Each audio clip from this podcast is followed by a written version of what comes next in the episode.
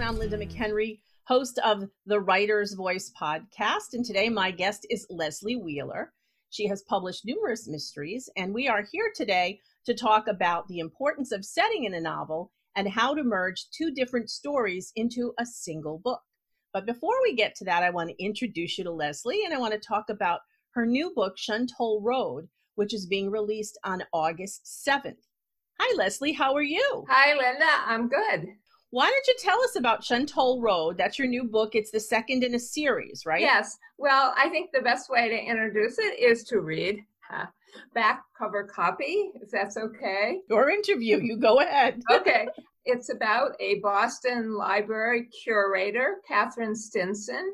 She returns to the Berkshires hoping to rebuild a romance with Earl Barker, but she ends up battling a New York City developer who's determined to turn the property she's been renting into an upscale development for the very wealthy. And this fight pits her against Earl Barker because he's been offered the job. He's an excavator by trade, and he has been offered the job of clearing the land. A fire breaks out in the woods. The burned body of another opponent is discovered.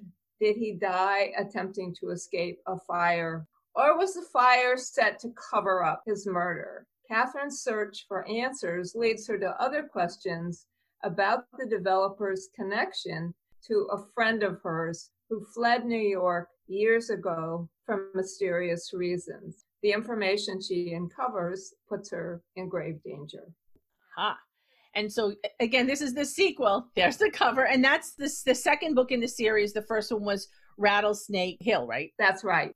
Okay. So now you feel that setting is a really important part of your writing. Why don't you talk to us a little bit about that? What you think is important, what should be included, what should Okay, for where for me, where a book begins is with the setting and the rest of the book, the characters and the story grow out of the setting.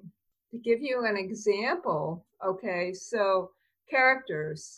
Who lives in this place? In the case of Shuntoll Road and the first book, Rattlesnake Hill, I chose to write about people who have lived in this small New England town, Berkshire town, for the fam- some of their families have been there since the 1700s. Oh wow. Some of them are professionals, but many of them work with their hands for a living. They are landscapers. They are carpenters. They are plumbers. And these are all people that I got to know while building a house. So they're, they're regular, everyday people that your readers can identify with. Exactly. That describes them perfectly. They're regular, everyday people. And what I wanted to do in this book was to so many tourists come to the Berkshires for all the cultural events in the summer or for uh, the foliage in the fall. And to them, the Berkshires is Lenox, is the, are the towns of Lenox and Stockbridge. And there is no other mm-hmm. Berkshires. And I wanted to write about a backwoods type, off the beaten track place, um, which is true of the town, although it it's starting to gentrify too. The town where I actually have a house in it's called New Marlborough, and um, in the book it's New Nottingham. So that's where I get my characters. Okay, then where do I get the story? What kind of things happen there? Okay, and some of that I get from listening to people tell me stories. And in fact, the first book uh, in this series, Rattlesnake Hill, is built around a story that I was told about a romantic triangle that went bad. The woman was killed and her lover was blinded. And I fictionalized that story by setting it back a hundred years earlier and I tried to really disguise the characters. But it turned out one person who belongs to a family that's lived there since the 1700s and was around when this these events took place told me. I mean, she wrote me a very nice letter. She said, you know, I really enjoyed your book, um, including the spin you put on the scandal that's, that tore our small town apart. And she also said she thought she knew everyone in the book, who everyone was. So, you know, you do your best, but um, but again, there's so many things happen in life and between people that, you know, how can you really come up with a situation that's never happened before? Yeah, that's true. It's a good thing though that you did fictionalize it because again, when you do fictionalize it, you can add things. Oh yeah, the way it's first presented in the book is it's a love story because it's how this couple meets, how the three people yeah. get together, and then I also read town histories. I look for legends that are connected to the place. And um, in the case of my town, I found an old town history, you know, one of those things that is just like kind of typed up, put together, and with people's reminiscences. And I found some wonderful stories that I altered. Right. You, you take the germ of the idea and then you're you're a writer. yeah. And so that's another resource that the setting offered me. I also should say that I love reading books that have a very strong sense of place or atmosphere that can be described as mm-hmm. atmosphere. Right. And that is really my goal in writing. I want readers to experience my landscape. So, how do you do that? Well, I've talked about the kind of reading type research that I do in terms of town histories and that kind of thing. But I also just try to really immerse myself in the place. I mean, with the Berkshires, I knew it already, it's there. I go there frequently. I've lived there full time, but I made a point of exploring and it's a lot of fun too because it's it's sort of like being a location scout in a movie looking for different places to set different scenes with particular emphasis, let's say, on the climax or, you know, what's a romantic spot. And and and I think a lot of people don't realize how much potential there is in having a strong sense of place and setting. And this is something I, I got from reading Daphne du Maurier's Rebecca, because that is such a book. Mm-hmm. And she does this wonderful thing, which I tried to follow, where she has, there's a scary place both inside the house and outside the house. There's also a pleasant place inside and outside. And that's what I tried to do. So you sort of kind of, you know, look for look for places for these scenes. And it meant going on a lot of hikes and I'm fortunate that my town has an active land trust that sponsors hike. Mm-hmm. And on one of their hikes, I found the setting for my climax. So, and what I did in this book was I used real places in town, moved them around, and gave them different names. It's funny how that happens. My mystery, I opened this the book with a scene that happened. You know, I was walking down my driveway heard a sound and I said to my ex-husband, gee, wouldn't it be neat if a dead body rolled down that hill? And he looked at me like I was a nut. Now we know as as writers you do that. Yeah. And I mean a dead body didn't roll down the hill, but that was the setting. So as you say, you can use things that really happen and then just put a spin on them. Exactly. Now I know there's one other thing.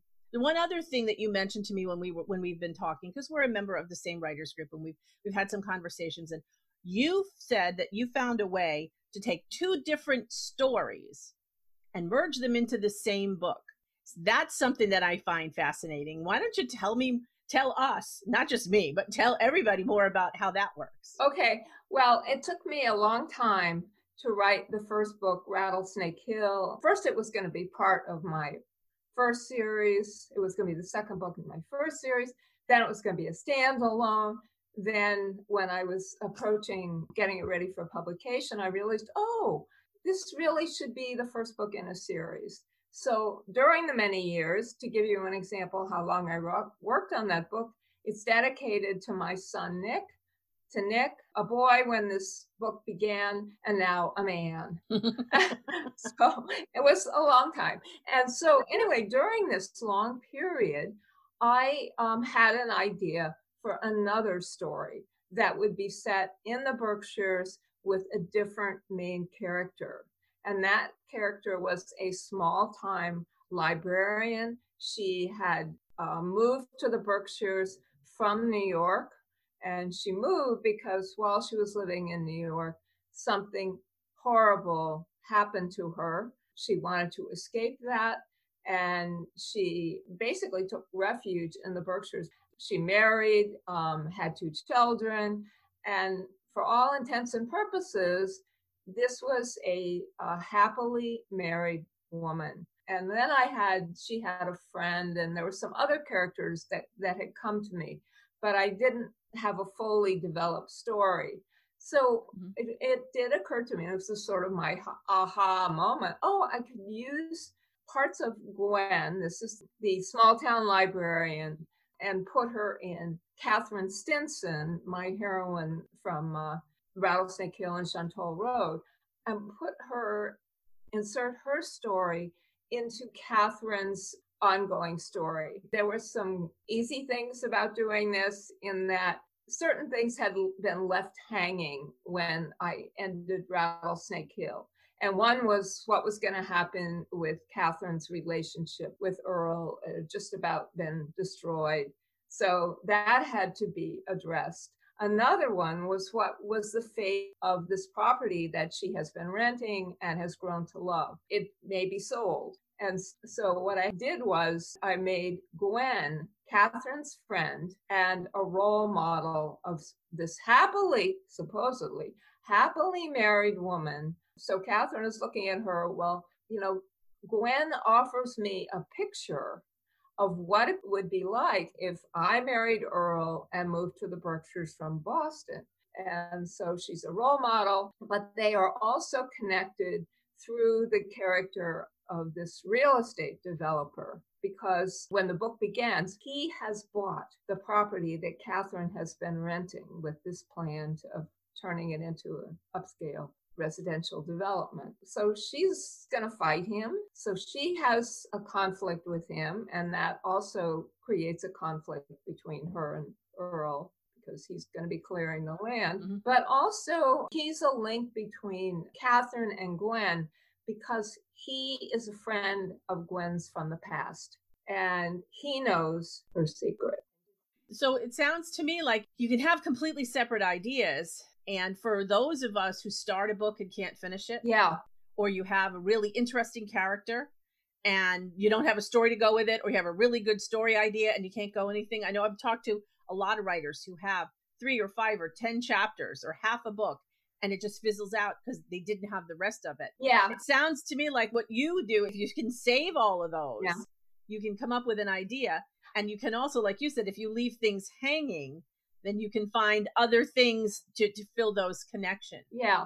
I guess the one problem, and it was kind of a big problem that I worried about a lot was whose story was it then? And to me, it was always Catherine's story, but Gwen played an important role in it.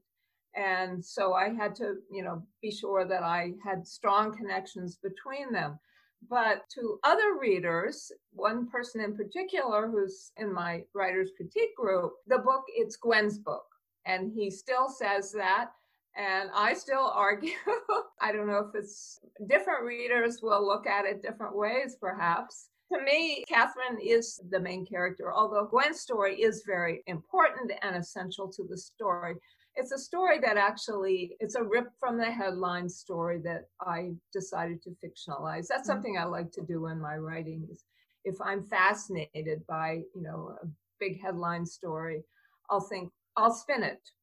Well, what if it happened like this and then you're off and running well and you know i think that's a perfect way to wrap this interview up is every writer is unique and every writer is a storyteller and has an affinity for telling certain types of stories and to hear certain types of stories but readers are the same way yes. too and we can write a story and we can intend it a certain way but everybody reads a story with their own perceptions and the own things that they want to see and i mean you, you think of gone with the wind you know and how that ended some people love the ending and think it was fitting and some people think it was horrible and things changed at the end so everyone's reality and preferences are different Thank you for spending time telling us about Shuntoll Road and Rattlesnake Hill. Folks can visit you on your website at lesliewheeler.com. I'm really happy that you're here. Good luck when your book releases in August. I hope you sell lots and lots of them, and maybe you'll come back again in the future. Well, thank you so much, Linda. This has been great. I really enjoyed being on uh, Writer's Voice. Well, thank you so much. Bye bye now. Bye.